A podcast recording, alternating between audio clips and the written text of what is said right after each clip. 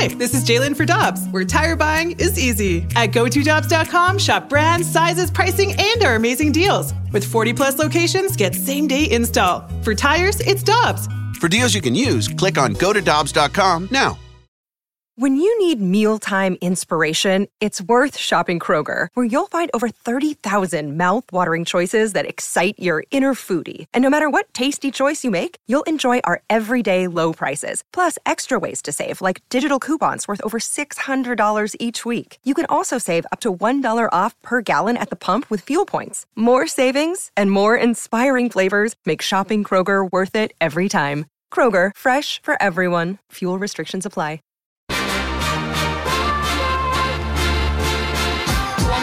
Alex Ferrario and Tanner Hendrickson, I'm Brandon Kiley. Happy to be joined in studio by a former NHL goalie. He's Mike McKenna, a friend of the show. We always enjoy being able to catch up with him. Mike, how you doing, man? Hey, thanks, BK. Great to hear your voice. Nice to be in studio. I'm doing really well and woke up to some good news this morning that my daughter was happy because she went to bed before the Blues finished their game against Calgary. Oh, And uh, she woke up, watched some highlights, and was real happy this morning, guys. that's smart. I thought she would have stayed up for it all, but it's smarter to go to bed and wake up happy than stay up and go to bed upset. At 10 years old, Yeah. that Yeah. kid needs the sleep. Yes. She's got practice tonight, guys. She needs the energy. yeah, a little goalie, right? Yeah. Taking after dad. Yeah, it um, it was not encouraged. I can promise you that. And my wife is really angry about this. She had to deal with me long enough. Um, but the fun part to it is it's something we're really starting to bond over and learn how to work together. You know, like, that that parent kid relationship isn't always easy in coaching. Um, but she's really taken to it and she she loves it. Like I've she's watching NHL clips on her own and, and really excited to watch the Blues play, and that's only been in the last year. And again, it's not something that we're we forced. It's How's just the she's butterfly? discovered it. How's the butterfly stance? Good, um, good butterfly. She's really been working on her power pushes and now her post integrations. Uh, we're gonna phase in puck handling in the next one, but no, man, it's dude, it's just so fun. Like regular, pa- regular Patrick Roy. new head coach of the New York There you go. Islanders. Yeah, yeah. So let's start with the game last night. Um, when you were, a, I'm sure you uh, in your career have been parts of games like that where you just don't show up for the first 40 minutes and you find a way to squeak it out. Mm-hmm. You've also been on the coaching side of things where I'm sure you've seen a team where you're like, okay, we played horrible hockey for 40 minutes, but we found a way to pull it out. When you have a game like that, how do you treat it the next day? Well, you wake up and you're happy you won. You walk in the locker room after you won, but you also know you kind of pulled a fast one. Because even though the Blues won with what 48 seconds left in the game was when the game winner went in mm-hmm. from Saad, they know that their output for the full 60 wasn't what it needed to be. But you can also look at that game with some caveats to it that, boy, you hate excuses in the sports world. But it is your first game in mountain time. You're moving out west, start of a road trip, right? It's these games happen, right? And, and finding a way to win, I think, is different for the Blues than it is for other NHL teams at this stage because they won at least a dozen games this season before they came from behind to win basically Yeah. you know Yeah. and and this is still only the second time this season in 20 games that they've been down going into the third period that they've won a game so it, it- there's a little bit of both here for the Blues. Um, for myself personally, I'd just be mad that our team didn't play well for full 60. But when you look at big picture, man, they came back, they stayed in the game, even when they got down three to one. And, in the second period, that was after a pretty big penalty kill. Yeah. Like I thought they were going to get some juice off the, the kill of the Sundqvist penalty. And Calgary scores twice right after that. Because that's when Calgary's momentum started was after their penalty kill, and then it started going for them, and you thought, okay, maybe this will flip back the other direction, and it didn't. It, it didn't. And I mean, Binnington was outstanding. Markstrom made great saves early in the game too. I mean, I'm watching this from a goalie perspective, going, "Wow, this is this is this is pretty loose hockey." But Oh, I'm, yeah. I'm, I'm having fun watching the goalies. um, and and then it, it, it kind of started to to tip towards the Blues, and you could feel like it just a little shot of momentum got them going, and, and it just whether it was, I mean, I think Schenn, even if he hadn't scored on his breakaway, just having that shorthanded opportunity kind of gave him some life. And when the puck goes in, it it, it changes everything, right? So, so you've seen, I mean, you've been watching this team all season long. You've been on the call with Curbs for plenty of them. I've seen you at Enterprise Center, Mike. Do you feel any different about this group under Drew Bannister compared to what they were under Craig Berube? I do, yeah, and and man, it's it's hard to say because Craig Berube was uh, he's as good a coach as you're going to find. Right. Um, and I've spoken to this before. It it felt like that tenure had run out with this group. Um, the difference I see with Bannister is there does seem to be um, a little less panic to the team when they get down. The, the losses don't turn into five nothing. Um, they still turn into three one or three two, or they now do have a chance to come back. Mm-hmm. So I think they have a bit more resilience under him. I think it's been built through structure as well. They are playing to me a consistently more direct game. You know, they they don't retreat as often. They're moving forward and do I feel as good about them as a team? Hey, the Blues are still missing the top end talent to some of the other teams in the league. But when they play hard and when it's consistent through the lineup, they can beat any team. I mean, they knocked off Vancouver less than, you know, three weeks ago. Two they're facing this evening. That's a top team in the league. If they can play hard and shut down top lines, keep tight gaps in the neutral zone, they can play against anybody. That seems to be the infuriating part for me. And I, I get it. It's a retool. It's the roller coaster of a season. But when you see the team play like they did against Vancouver, when you see the way that the team played against the Vegas Golden Knights earlier this season, and you're thinking, okay, this team, if they do this every single night, you're talking about a team that's pushing for a playoff spot. But you got the first two periods last night that felt like, ah, they're probably not as invested in as you think. And then the third period just took off. Is that just what retool teams look like? It can be, you know, until you start to build that consistent culture. And, and frankly, until you have the talent in place to make that happen. It comes through depth, guys, you know, and that's the hard part for the Blues, I think, is that they've got a lot of really good players. They have a good lineup. It's not a great lineup right now. They can overachieve. You've seen that. But the great teams have that depth scoring and that depth detail, you know? Mm-hmm. Like and, let- and let's the real realistic look for me at this is that had Jacob Vrana and Sammy Ka- and Kapanen come in and really put points up, Yep. Yeah. this team would That's look a lot difference. different, right? And and and they were both reclamation projects in a lot of ways, right? You know, you're coming off of waivers, and and I think Kapanen's done a good job um, defensively at least, Yeah. and he's chipped in, but. But he has four goals in he is- 42 games. That's what it comes down to. You've gone from the fourth liner to the top liner. That's right. So there's a lag to all, every player that we've seen in World Juniors this year that was so good showing up in this lineup. And it is a bit of a holding pattern, but there have been really, really positive steps taken by this team in the recent weeks, and especially since Bannister's taken over. those guys that you just mentioned, the the reclamation projects that they took on last year, Kapanen, Vrana, and Blais, they have a combined seven goals this year Yeah. for the St. Louis Blues. And you look like at what they did last year, Jakub Vrana had 10 goals in 20 games. Right. So what's the difference? Where where did the lack of scoring come from? Well, they thought they were going to get one thing from these guys, and they ended up being something completely different. And when you look at the lineup, this is what we were talking about earlier, Alex. And I, it's kind of my my perspective is a little different on it, where I I'm kind of where you said I, I just don't know that they have the talent to be like a top end talent, and mm-hmm. when you top end team rather, and when you are in the midst of a retool it can sometimes be really frustrating where night in, night out, you're not getting the same effort. And you feel like, why aren't they getting more from Thomas, Kyrou, Buchnevich? And if they had that depth of scoring, you might not even notice that they're not getting that on any given night from Thomas, Kyrou, Buchnevich because you're just getting the depth of scoring. Mm-hmm. And it it feels so much more important where when those guys aren't scoring right now, it's like, oh, well, they don't have a chance to win. Yeah. They, No. they can't win when those guys aren't scoring. Yeah, I'm I'm really in the same boat with you here, BK. I think that's that's a really accurate assessment of the club. But I mean, again, too, we've we've talked about the forwards a lot. Like, look at what's going on on the back end and how well Parayko and Leddy have played for this team, Yeah. right? Like Parayko's been awesome, man. Like I, I'm. You Is look this at the best you've seen him with the Blues? if it's not the best, it's it's there. Um, and I think that there's a perennial frustration that he's not going to turn into a Victor Hedman 70 points a year guy.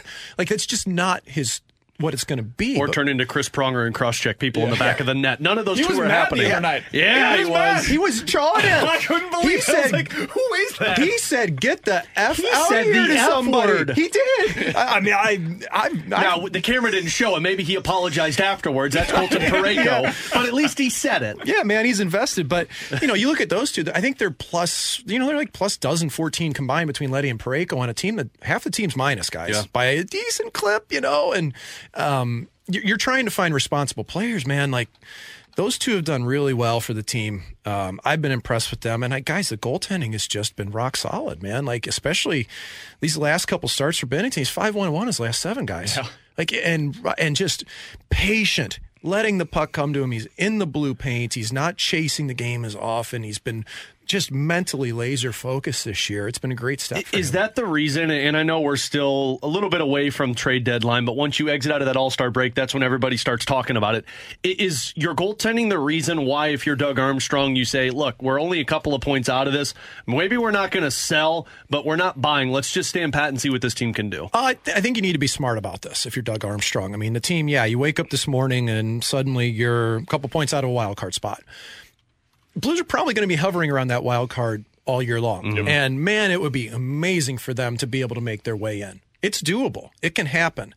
You're not going to add pieces to make that happen. You can't buy your way to a playoff appearance when you really don't have the horses. So you've got to be really judicious in what you do if you're Doug Armstrong here. And I think, I mean, are there pieces that can be moved with this lineup that would make a difference, that would result in a good return? Yeah, I think so. I mean, I think, frankly, you know, Kevin Hayes, where does you know, that's a guy who's got some value on the market, right? Especially what his cap hit would be. Um, there's others I think that you look at, but if I'm Armstrong and I'm looking at my goalie core, I think Joel Hofer and the detail to his game and his trajectory has made Jordan Binnington a better goaltender. I think that we tend to emulate our goalie partners at times. And Hofer's very in control. He's very crisp in his movements. Um, past goalie partners for Binnington, right? Jake Allen was like that. He was pretty crisp in what he did. Thomas Greiss, all over the place. Okay. um, Chad Johnson, remember that one? Yeah, I do remember that one. You know what I mean? Like, and that's those guys are all better than I was by a long shot. But I really think that when you're looking at the other person at the other end, like a Hofer who's who's so mechanically detailed, and you see what that success is in a, a really modern goaltender, I, I think it pays off because to me, again, it comes down to control in your game. When Binnington has his feet set and he tracks the puck, he is phenomenal. You look at his hands, the glove saves. He had a mm-hmm. couple glove saves last night. He tracks the puck as well as anyone. So when his feet are set and he's ready for it, that makes a difference. I would want to keep both of these guys. I would not want to move either goaltender at this stage. We're talking to Mike McKenna, former NHL goalie, here on 101 ESPN for just another couple of minutes. I, I do want to continue with that thread because we get a lot of texts, as you could probably imagine, about hey, do you trade Jordan Binnington? If you could get a haul in return for him at the deadline, is that something that you would at least consider if you're Doug Armstrong? You clearly are on the no side of that. Mm-hmm. I wanted to ask you an, an amended part of that question. We talked about this a bit yesterday, and we looked into some of the recent goalie trades. There's not a ton of them, and even when there are, you don't get as much in return as what you'd expect. Why is that? When you think about what it takes to win a Stanley Cup, you need the goalie to perform, and yet teams don't seem to value it on the trade market the way that they do a defenseman or a forward. Why, why is that? Well, that's because there hasn't been many goaltenders that have come up not within an organization and won a Stanley Cup. How many teams have traded for a goalie to win a Stanley Cup? Interesting. It's been rare. Um, you know, the Vegas Golden Knights last season had Adin Hill, who they traded for during the offseason, who did a good job for them. So did Logan Thompson. So did Laurent Brossoit. So did, you know, like Yeah. they had a whole platoon on, behind a team there that worked. Historically, you've had to develop goaltending from within because they hit their prime mid 20s, late 20s. You have their best years. You don't have to overpay for them. And I think teams have caught on to that, that it's not worth a first round pick for a goaltender that you may not re-sign. So it's like running backs in the NFL. Yeah, or if they have term, what is they're going what are they going to be like towards the end of that contract and you're stuck with it. You have a more sure bet being able to do it within. And that's where guys, if this was Joel Hofer's second or third year in the NHL down the road, boy, I'd entertain that thought process of, of moving Binnington if that was the case. But right now, I think those two are so good for each other. You're also looking at Hofer's future here. Having Binnington around, having a support case there as well for him is good. I wouldn't want him to be out there on his own playing hmm. two thirds, three quarters of game. So maybe I'm forgetting somebody, but other than Washington, so Colorado with Darcy Kuemper was the other goaltender that they acquired Another in the offseason, yep. But other than those two, and I mean Vegas, you're you're absolutely spot on. Like the other two guys you just mentioned were a part of that organization from the start. And it's an expansion team too. But I'm So- going back to 2010. Like the three the Blackhawks won was either Antti Niemi or Corey Crawford. Jonathan Quick. Boston Bruins had Tim Thomas. Pittsburgh had Fleury and Matt Murray. They're all Washington, in-house. they're all in house. All Other than the last two seasons, which I mean, you could argue a lot of that was because of the play in front of the goaltender, because Mm-hmm. both Darcy Kuemper and Nate Hill were good, but they weren't shut down goaltenders. And what this comes down to is on top of the performance of the goaltender, it's also the salary cap of it, right? true. You know, I mean, it, you don't want to bring in a goalie that's going to cost you a ton and give up assets to do that. You know, I mean, uh, John couldn't Gibson, I, couldn't I make the argument just to play devil's advocate that teams should be more willing to do this? Like maybe maybe this is almost the tail wagging the dog is because teams don't trade for the great goalies because they don't become available because they don't trade those assets. You don't see Edmonton or Toronto, et cetera, But winning the times cup. that we've seen goalies get traded, and I brought it up last yesterday, Brian Miller. Typically, when the goalies get traded in season, you don't see success from that team because either the goalie falls apart or the team falls apart in front of them. It takes about a month as a goalie when you've been traded to get used to your new surroundings. Interesting. From my perspective, Sure. having been traded. And that's too late sometimes. And, you know, the trade deadline thing for goalies, I do think, now, BK, I think you might be onto this a little bit, though, that teams should be more willing in that those mid level contract goaltenders is who should be mined out. It shouldn't be trading for Connor Hellebuyck at the trade deadline. Sure. You should be looking for an Adin Hill or an undervalued goaltender Darcy previously, Kuemper. Kuemper, that can get the job done because now the delta between the best goalie and the worst goalie in the league is so small. Mm-hmm. It really is, guys. Like goalies are better than they've ever been. That in season, it's tough, but off season, making the right deal is totally viable. You bring a goalie in to start the year, you think can win a cup, you're in business. But to do it mid season, eh, for me, that's that's a big time roll of the dice. Final question that I wanted to get from you, and thanks for the time as always. Talking to Mike McKenna, former NHL goalie here on BK and Ferrario. When you look at the Western Conference right now, you mentioned you think that the Blues can be in contention. They mhm. can be in that maybe fighting for a final wild card spot. Is the Western Conference worse than you expected it to be? Not at the top, but at least in that middle where there's not really teams that seem to be pulling the way that, at least the way that we thought maybe. it's hard to i don't think it's worse i just i find there's th- th- there's a lot of murky middle here where all of these teams are kind of in the same stage. They don't know who they are. Hmm. What's your identity? What's nashville's identity? What's arizona? What's even seattle and calgary? You know when you think of those teams how do you define them calgary no clue you guys saw it last night listen man They're the Blues of last year. Dude, they're they are they're all over the place, and they have been for a while. And the Blues, yeah, yeah, they're retooling. They do some things pretty well. Arizona, hey, they're still a little bit young, and and they're they're getting some great goaltending that's buoyed them from Connor Ingram. Um, Nashville, man, they cleaned house to change culture. That's actually now that's actually a team that I'd be kind of worried about is Nashville because they jettisoned off Matt Duchene. And Johansen, who are both two of their top centers, and they're better now. They did a addition by subtraction.